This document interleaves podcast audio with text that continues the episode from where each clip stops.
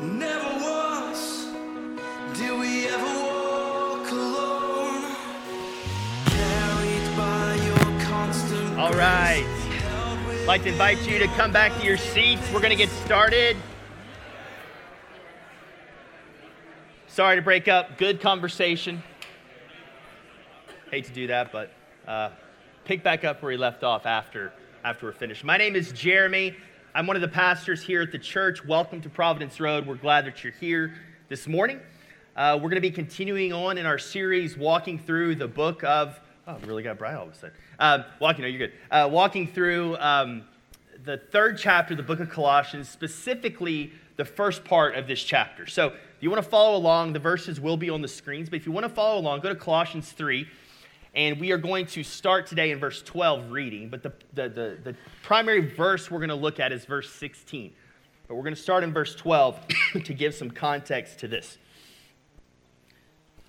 Paul says, chapter 3, verse 12 through 16 Put on then, as God's chosen ones, holy and beloved, compassionate hearts, kindness, humility, meekness, and patience, bearing with one another, and if one has a complaint against another, forgiving each other, as the Lord has forgiven you, so you must also forgive.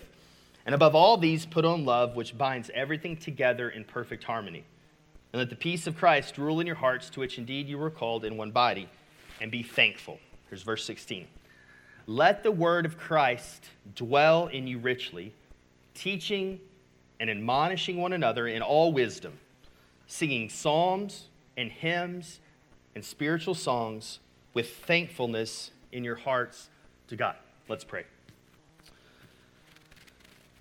God, we thank you for your word.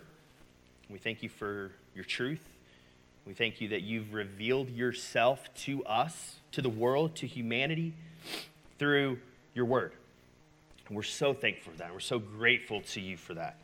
This morning, as we dig into your word and talk about actually uh, your word in this passage, I pray that you would uh, help us understand at a deeper level, help us love you at a deeper level, and as we leave here, help us live and, and walk with you at a deeper level when we leave this place. Father, we love you, and it's for your glory and our good. In Jesus' name we pray. Amen. Okay, so Paul is writing this letter to the, to the, to the, the church at Colossae, large city in modern day Turkey. And this city was a, was a large city, so there were a lot of influences, a lot of things surrounding this young church, which was primarily made up of younger believers. And Paul writes in chapter 2 of this letter that he's encouraged by their faith. He, he says their faith is strong, but you can almost tell from his writing and even from looking at some background of this church and, and other um, resources that Paul was a little worried for these people. He was worried for this church. He was concerned that they may be getting too influenced by the culture, culture around them. There were other belief systems around. There was a kind of a, um, a spirituality from the East that was affecting the church. And there was also this uh, legalistic Jewish thing that was still left over um, in this church that they were fighting against. And, and, and then just being in a city, there were all the things that come along with just kind of pagan hedonism that were going on in this city at the time. So he's writing to this church, trying to make sure that they keep their eyes focused on Jesus and they don't forget their first love and they continue to grow in their faith. In the first two chapters, Paul exclusively just talks about Jesus. Talks about who he is, what he has done, the fact that he's the Lord of Lords and the King of Kings. He wants um, the, the, the church to remember and just cherish who Jesus is. Then in chapters three and four, Paul moves on to, to actually, which is Paul's, uh, the way Paul writes typically at, the, at the, the second half of the book. He talks about how who Jesus is and what he did for us actually applies to life and as we live life on a daily basis. And really, he's talking about, at least in this chapter, he's writing to, to the church, to a group of people. So, Paul was writing to Providence Road. I, I hope he would say the same thing about our faith. I hope he would say, hey, Providence Road, uh, I, I like where you're at with your faith. You have a firm faith, and that is a good thing. But I wonder if he would also caution us about the things that we can add to Jesus in our lives and in this church. And I think asking one way to, to get at this and really figure out it, would Paul say these things is asking some questions that I think all human beings ask. For example, what kind of person do I want to be? What do I want from my life? What are my dreams?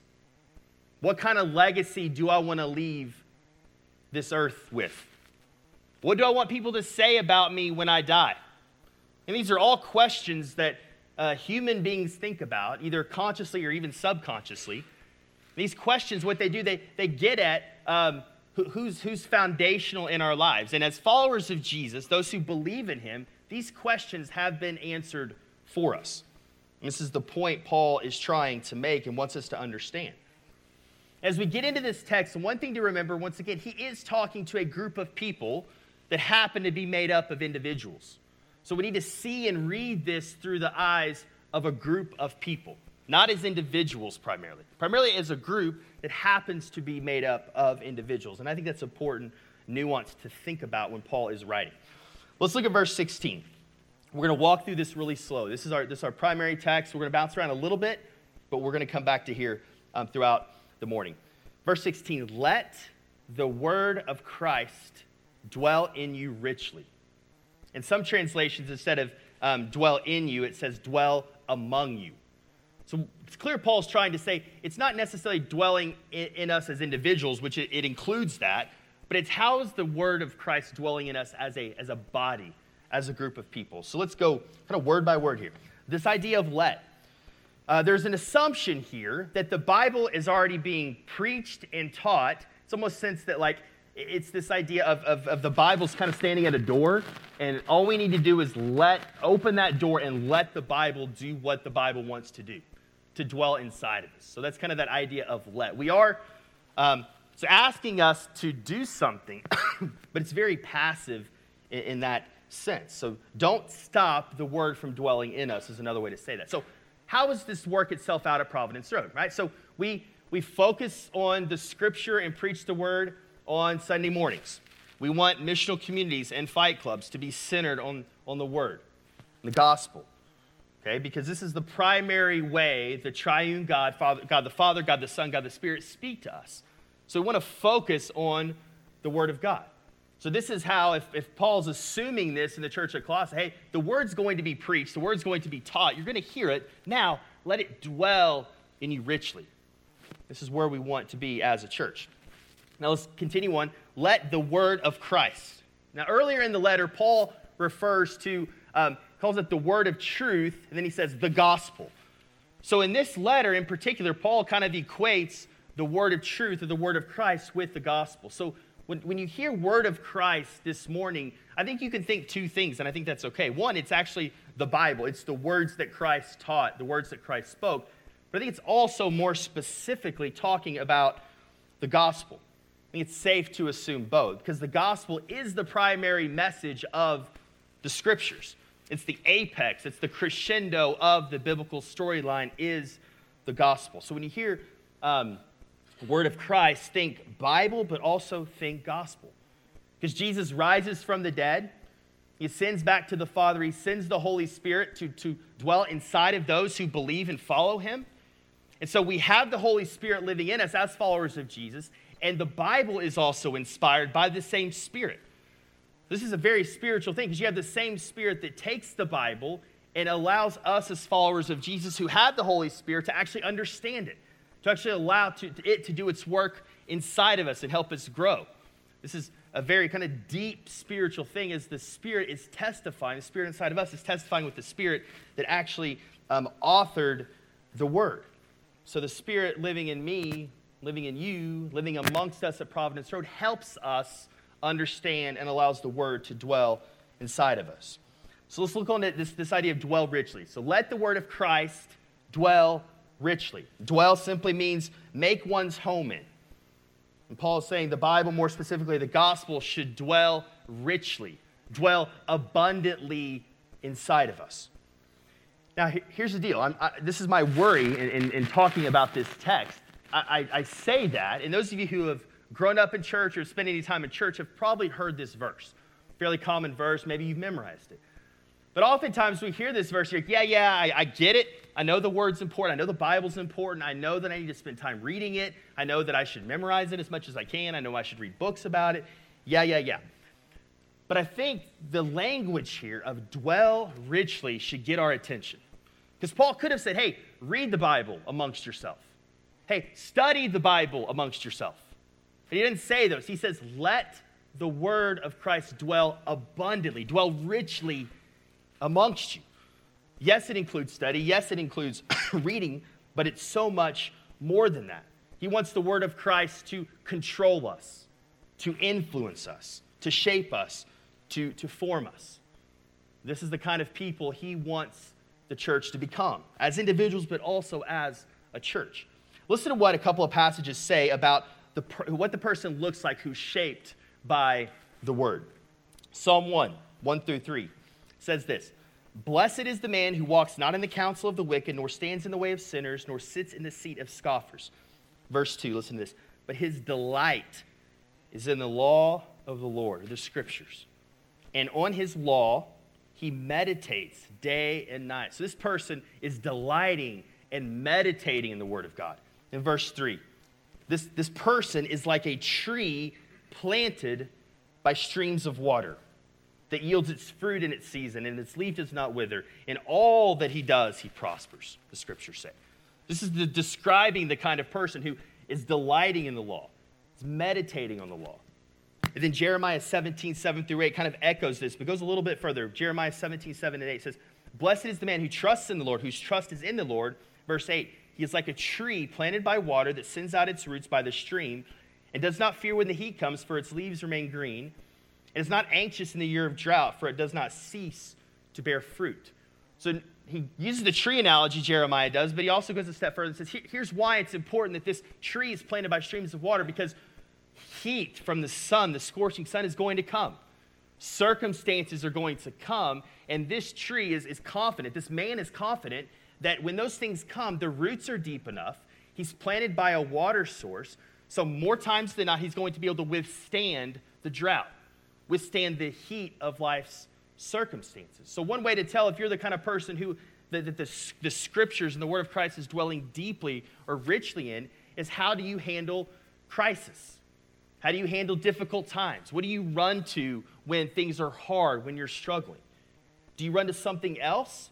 Or do you trust that you're like a tree planted by these streams of water? And this water, which is in this metaphor, is, is the word is the Spirit, is the gospel, is, is the water, the nutrients that allow us to bear fruit as trees. This tree metaphor, I think, is really important as we think about what does it look like for the Word to dwell inside of us. Um, another helpful idea that I thought this really this is this this idea of dwell. This verb really can mean to make your home in, to to to uh, to reside in. So any of you who have have your own dorm room, own apartment, own house, when you move in, you make that space your own. Most of you do. Um, you make it your own. Some, some that, sometimes that looks really good, sometimes that looks really bad. You don't want people to come over, right? But we all move in and we, we make that place our own. We, we have our own furniture, we have our own stuff, we have our own decorations on the wall, we do those things. And when people come into that, after you've gotten settled, after people come in, they see you when they look around. Like everything communicates your taste, what you want, the feel that you want your home to have. It puts off what, what you're like. So you being in that house or apartment or dorm, or you dwelling there actually influences everything else about that house.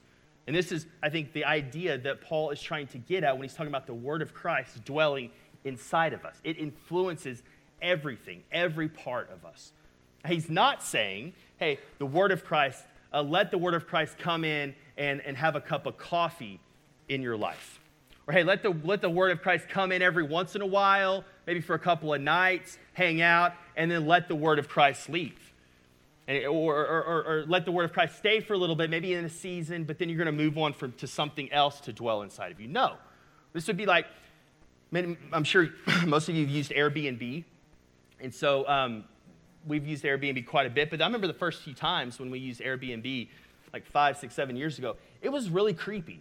Like we were walking into this person's house who we did not know, sleeping in their bed, using their stuff, sitting on their furniture, and I didn't, we didn't know them. It just felt really eerie those first few times. I- We're over it now because we've done it so much, but it just felt weird because none of this stuff is ours. Like this has no um, remnants of us being there. When we leave, nobody will know we'll, we have lived there. So we're, we're abiding there, we're living there for maybe a couple of days or nights, and then we're gone because it's the person who owns it. That's, that's the aesthetics, that's the decor that it's going to have is those people. And then you always have that, that one door that's locked, and it's really creepy. You're like, what's inside that door?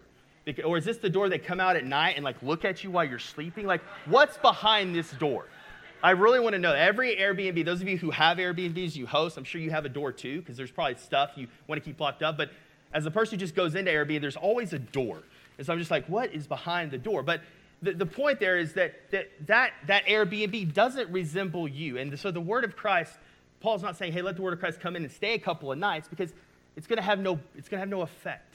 It's not going to be influence you. And he's also not saying, um, let other things come in your house to, to, in a sense, squat in your house. Okay, like, like when you have a house, when you have a home, you're not, you're not going to let a stranger come off the street and say, okay, we're going to co-sign on this mortgage now. Like, if I die, you have this, you have access to everything in this house now um, because you own it like I do. No, um, you know that's that's someone who's squatting on your house, and so it's your house, so you're aware of what is dwelling inside of it you primarily. And so Paul is saying, I think here he's also wanting us to be careful and to be aware of what else is trying to dwell in your life, in your mind, in your heart. Is it the word of Christ?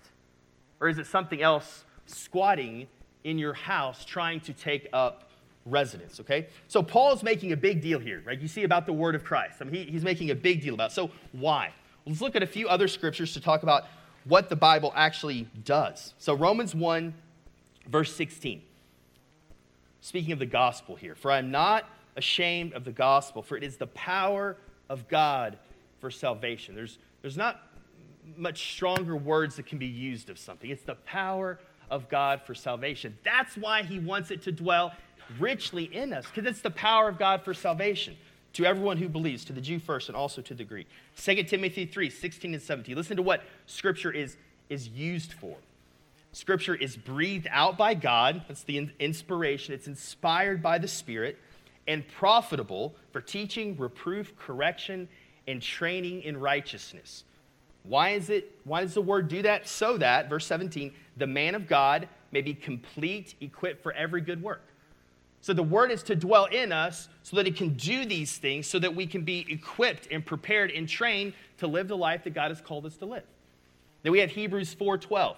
For the word of God is living and active. It's big, living and active. Sharper than any two-edged sword, piercing to the division of soul and spirit, of joints and marrow, and discerning the thoughts and intentions of the heart. This is deep. Like it's the word gets deep into, into our joints and into our marrow. It's deep here when it abides in us. And it's alive and active. If you're if you live in your house, if you dwell somewhere, you move around, you live, you're active. It's the same way with the word. The word's not doesn't come into our lives and it's just static. It's alive and it moves and it wants to change you. Okay? If somebody passes away in a house, you usually move them out of a house, right? Like that's creepy that a person who is deceased to stay in a house. Okay? People who live in houses are alive. Okay? Same way with the word. The word is alive. Hebrews 4:12 tells us. Now, let's move on in this passage, and I want us to see how what we're about to say is connected to the word, okay?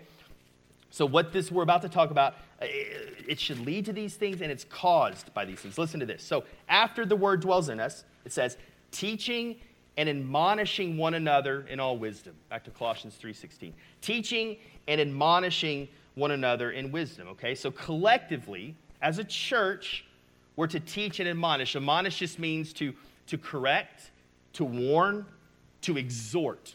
Okay? Then it all, and then it says at the end, with wisdom. We can't miss this because some of you really like to admonish. Maybe you have the spiritual gift of admonishment, which it's okay. Like that's we, we want to do that, but it should be done with wisdom. It means gentleness, empathy, knowing the person, knowing the context, having an idea of how that conversation is going to go. This is how we teach and admonish. And this means that we are to pastor and shepherd and lead one another. Do we teach and admonish from up here on Sunday mornings? Absolutely. But this text doesn't say the pastors and teachers among you admonish and teach you. It says you teach and admonish one another. This means that all of us have the responsibility to teach and admonish one another. And as a church leadership, we work hard to create environments where that can happen. We want that to happen in missional community. We want that to happen in Fight Club. We want that to happen as you spend time with each other throughout the week. That's part of being a family, being the body, is to teach and admonish in all wisdom. Then the next thing that Paul's going to say here, another way to, to teach and admonish and let the world, word dwell richly, is to sing singing psalms and hymns and spiritual songs. Again, in Colossians 6.13. Paul also has the same almost exact teaching in Ephesians 5, verse 19. So I want to read that verse as well to put these together because um, he gets a little bit more descriptive. Verse 19, Ephesians 5, addressing one another in psalms and hymns and spiritual songs, singing and making melody to the Lord with all your heart. So we are to sing songs to one another, okay? But what does that mean? Like, like what does that look like? It really means is that when we're together and we're singing and we're corporately worshiping God, we should think about as we are also singing to each other. We're singing to God, but so others can also hear us. We're all singing together and we all hear each other. And we try to do this as well as, as best as we can on Sunday mornings.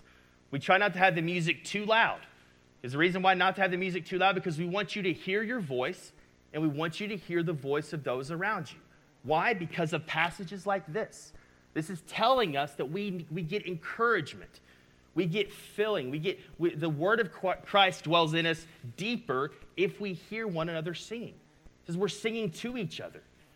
We're singing around each other. And notice it doesn't say, hey, sing well. Hey, sing well to each other. It doesn't say, hey, only those who have good voices sing. It just says, sing. So, what's the application for us here? It's, it's sing. Like, if you're in this room, you should be singing when the band is up here leading. The band's not up here to perform, the band's not up here to sound awesome or sound cool. They may have both those things, but that's not why they're up here. They're up here to get you all into the presence of God, to feel that, and to lead, to lead out in getting you all to sing. So we're all together corporately singing to God where each other can hear.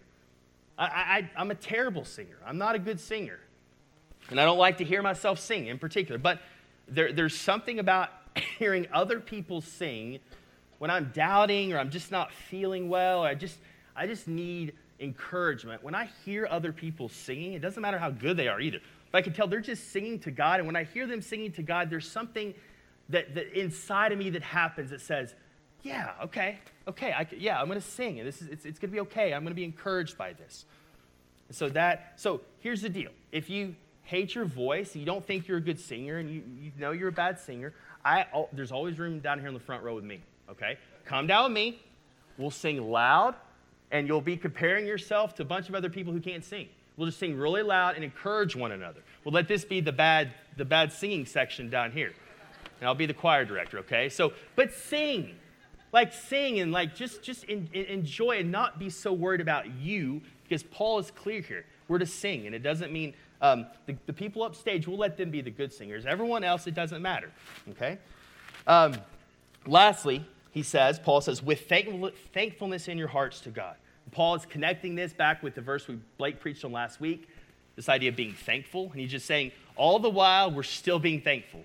Thankfulness is that undercurrent thing that is guiding all of this. And you notice there's a rhythm to this, okay? God reveals himself, and then we respond. When the church gathers, the word is preached. Um, we, God has revealed himself through his word, and the, then we respond. We set up the, the church, the service to happen that way, the liturgy. I stand up here and preach. What do we do right after the sermon's over? We respond in communion. That's intentional because the word is speaking now. And when the word speaks, when God speaks, we should respond to that. So when we're looking at the screen at these words, when we're singing, we're reading truth. God is speaking to us, and we're immediately responding back to God with, with words, with praise, with worship. And that's really the Christian life, right? Like we, we exhale in God's grace, His mercy, and we exhale out obedience and living life and to honor God and, and glorifying Him. We're saved by grace and mercy apart from nothing we did. It was purely the work of God in us. So He responds to us in saving us. And then Ephesians 2:10 says that He prepares for us ahead of time good works. Now we walk in good works. That's our response to His grace. It's always God responds, or God reveals, and then we respond. It's not us trying to do a bunch of stuff and not hearing from God. God reveals, and then we respond. This is foundational to the Christian life. If you're not picking up on this, this is like Christianity 101. If we define Christianity as believing in the gospel, the word of Christ has to dwell in us richly. If we define Christianity as following Jesus, then the word of Christ dwelling in us richly shows us the way. If you define the Christian life as the Holy being filled with the Holy Spirit, the way you're going to be filled with the Holy Spirit is through His Word and the gospel.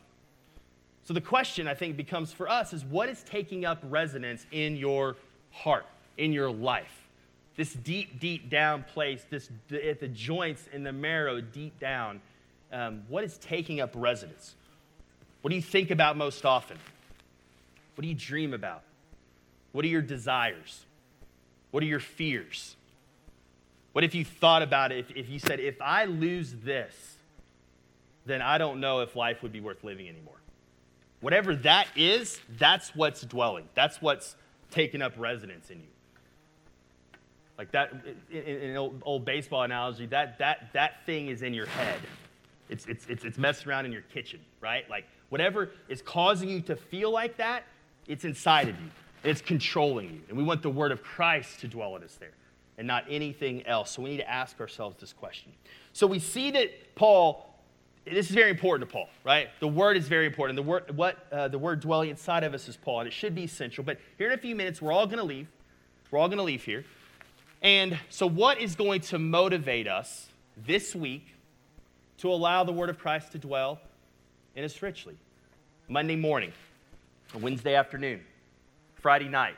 What is going to cause us to be motivated in desire to allow the Word of Christ to dwell in us richly? Another way to define Christianity is having a relationship with the triune God, having a relationship with God the Father, God the Son, and God the Holy Spirit. God primarily communicates to us in this relationship through His Word and prayer.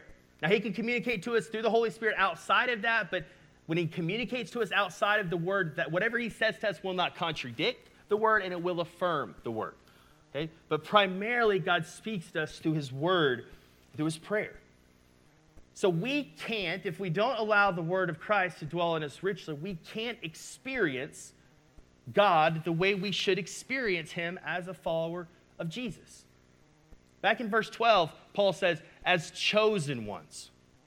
Okay? As chosen ones. So this isn't, as chosen ones, we're to experience Him and, and, and, and crave that relational time with Him.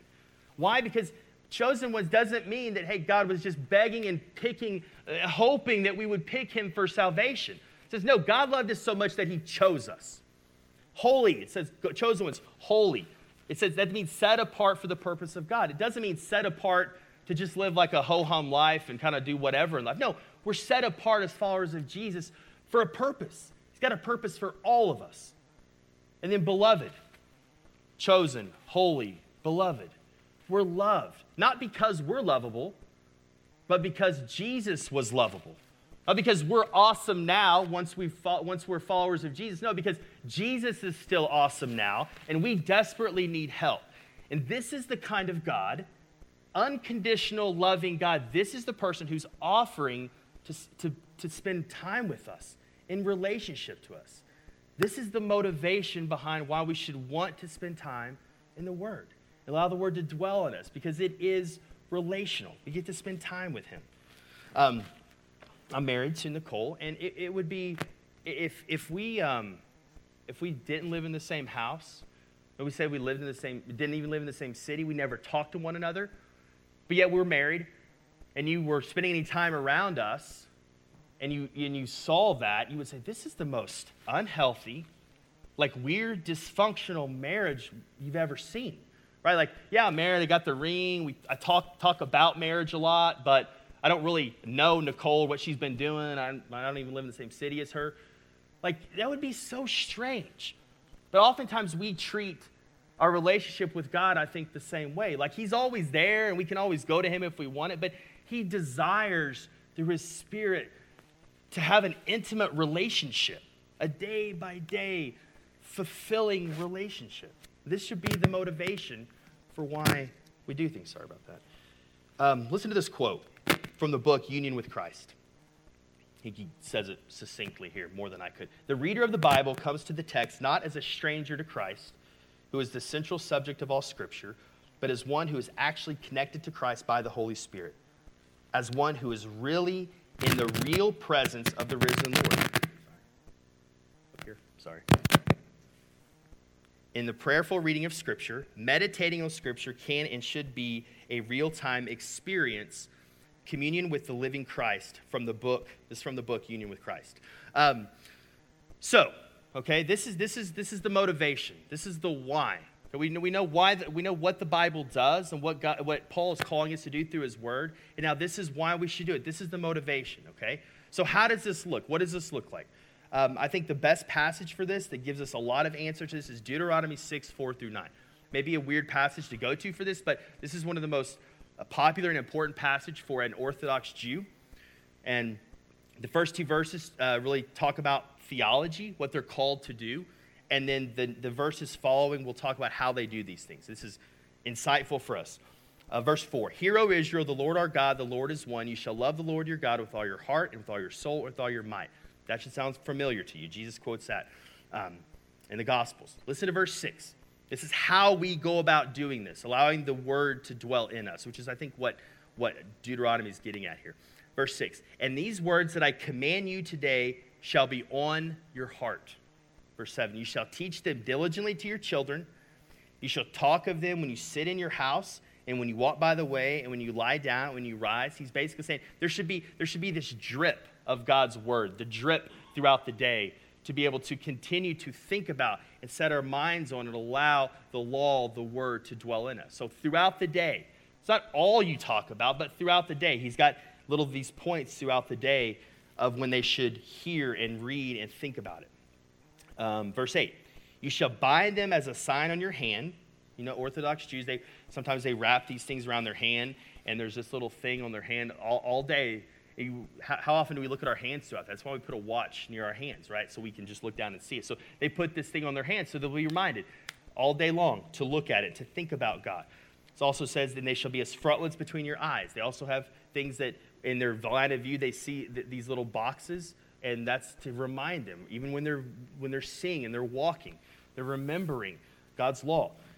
And it says at verse 9, You shall write them on the doorposts of your house and on your gates. So when you leave the house, you see them twice, like through the doorway and then on the gates. And then when you come back, you go through the gates and then you go into your house. You see them another. So what God is saying here, the way you allow my law, which in the Old Testament was the way that they experienced and knew God, and the way you aren't influenced by all the other stuff around you, is to allow the law to dwell in you. And this is how you do it. So a couple of quick applications and I'll be done. Practical for us. Um, corporately, let's go there first.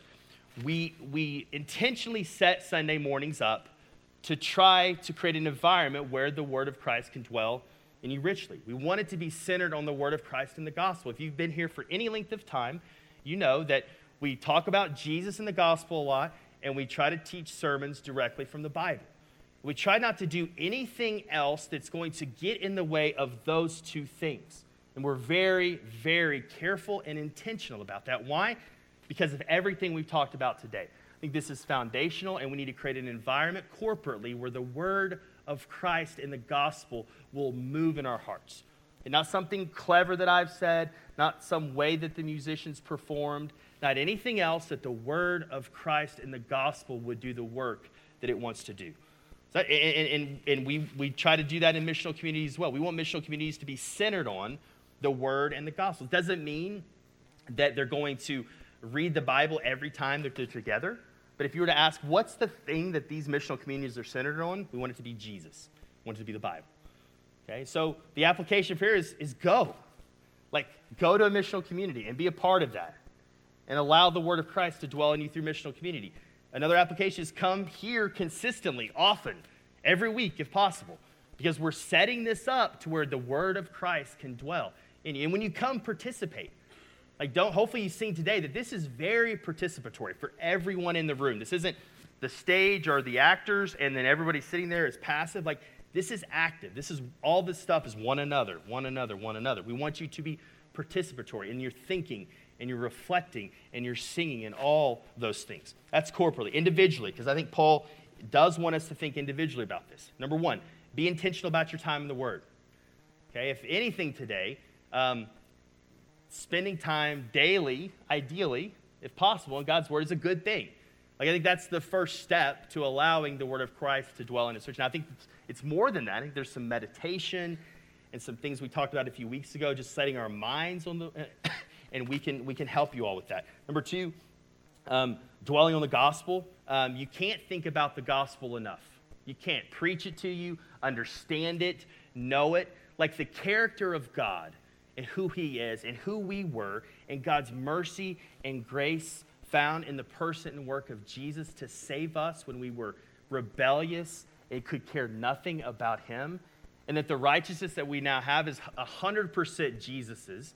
It's not like a gas tank where it goes up and down and we're trying to keep up the righteousness. No, it's all of Jesus' unchanging righteousness. And that should just allow that truth to wash over us. And because of that, we're united to Christ, which is what this whole series is about united to Christ. And all of that is gospel language. That's the gospel, just over and over, thinking about it and dwelling on it, because that changes you. Changes your affections, it changes your joy, it makes you set your sights on Jesus and not yourself. So, in those two things I've mentioned, if you need help with those things, um, let us know. Because if you're motivated to read the Bible more and know the gospel more, like there are plenty of resources out there we can get in your hands to help you do that. The hardest part is actually wanting to do those two things. If you want to do them, you are you're, you're over the hard part, okay? Now, now it becomes a little bit easier. Ask me after this, ask your missional community leader. We'll help you figure that out. Last is just be aware of what other things influence and capture your attention. I think we're just sometimes not aware and we just get busy and frantic and our minds and our hearts and our desires and our affections, all those things just get full. We just get overwhelmed with just stuff of life. And I think we just have to step back and say, what is the thing filling me right now? What's taking up residence in my heart, in my soul, in my spirit right now? And if it's not the Word of God, this is time. This is when we would call you, you do repentance. Like you say, God, I, like help me. Like I don't want. I don't want to dwell on this things. I want to dwell on these things, but I can't help me. I know this is the better thing to dwell on. Help me do that and start to move this stuff out and bring the gospel and the word of Christ in. But I think to even go there, you have to be aware of what's going on inside of you. Like what's what's shaping you, what's forming you, what's causing you to feel and act and behave the way you do. Because it all is controlled by what's inside of you. Hopefully, today you see that. It's everything we do, everything we are, it's controlled by what is going on inside of us. Here's the deal. I want to close with this and, and then we'll pray. This is hard. I realize that. Like this, like to let the word of Christ dwell in church, this is hard. And this is a, a big challenge. I want to end with the gospel. An element of the gospel is the fact that Jesus is alive. He's alive right now and through his spirit, we experience And If you're a follower of Jesus in this room, you have the Holy Spirit inside of you. The Holy Spirit wants to, inside of you, wants to, wants to communicate with the Spirit that inspired the Word and cause you to grow, cause you to, to mature in your faith. He wants to do that.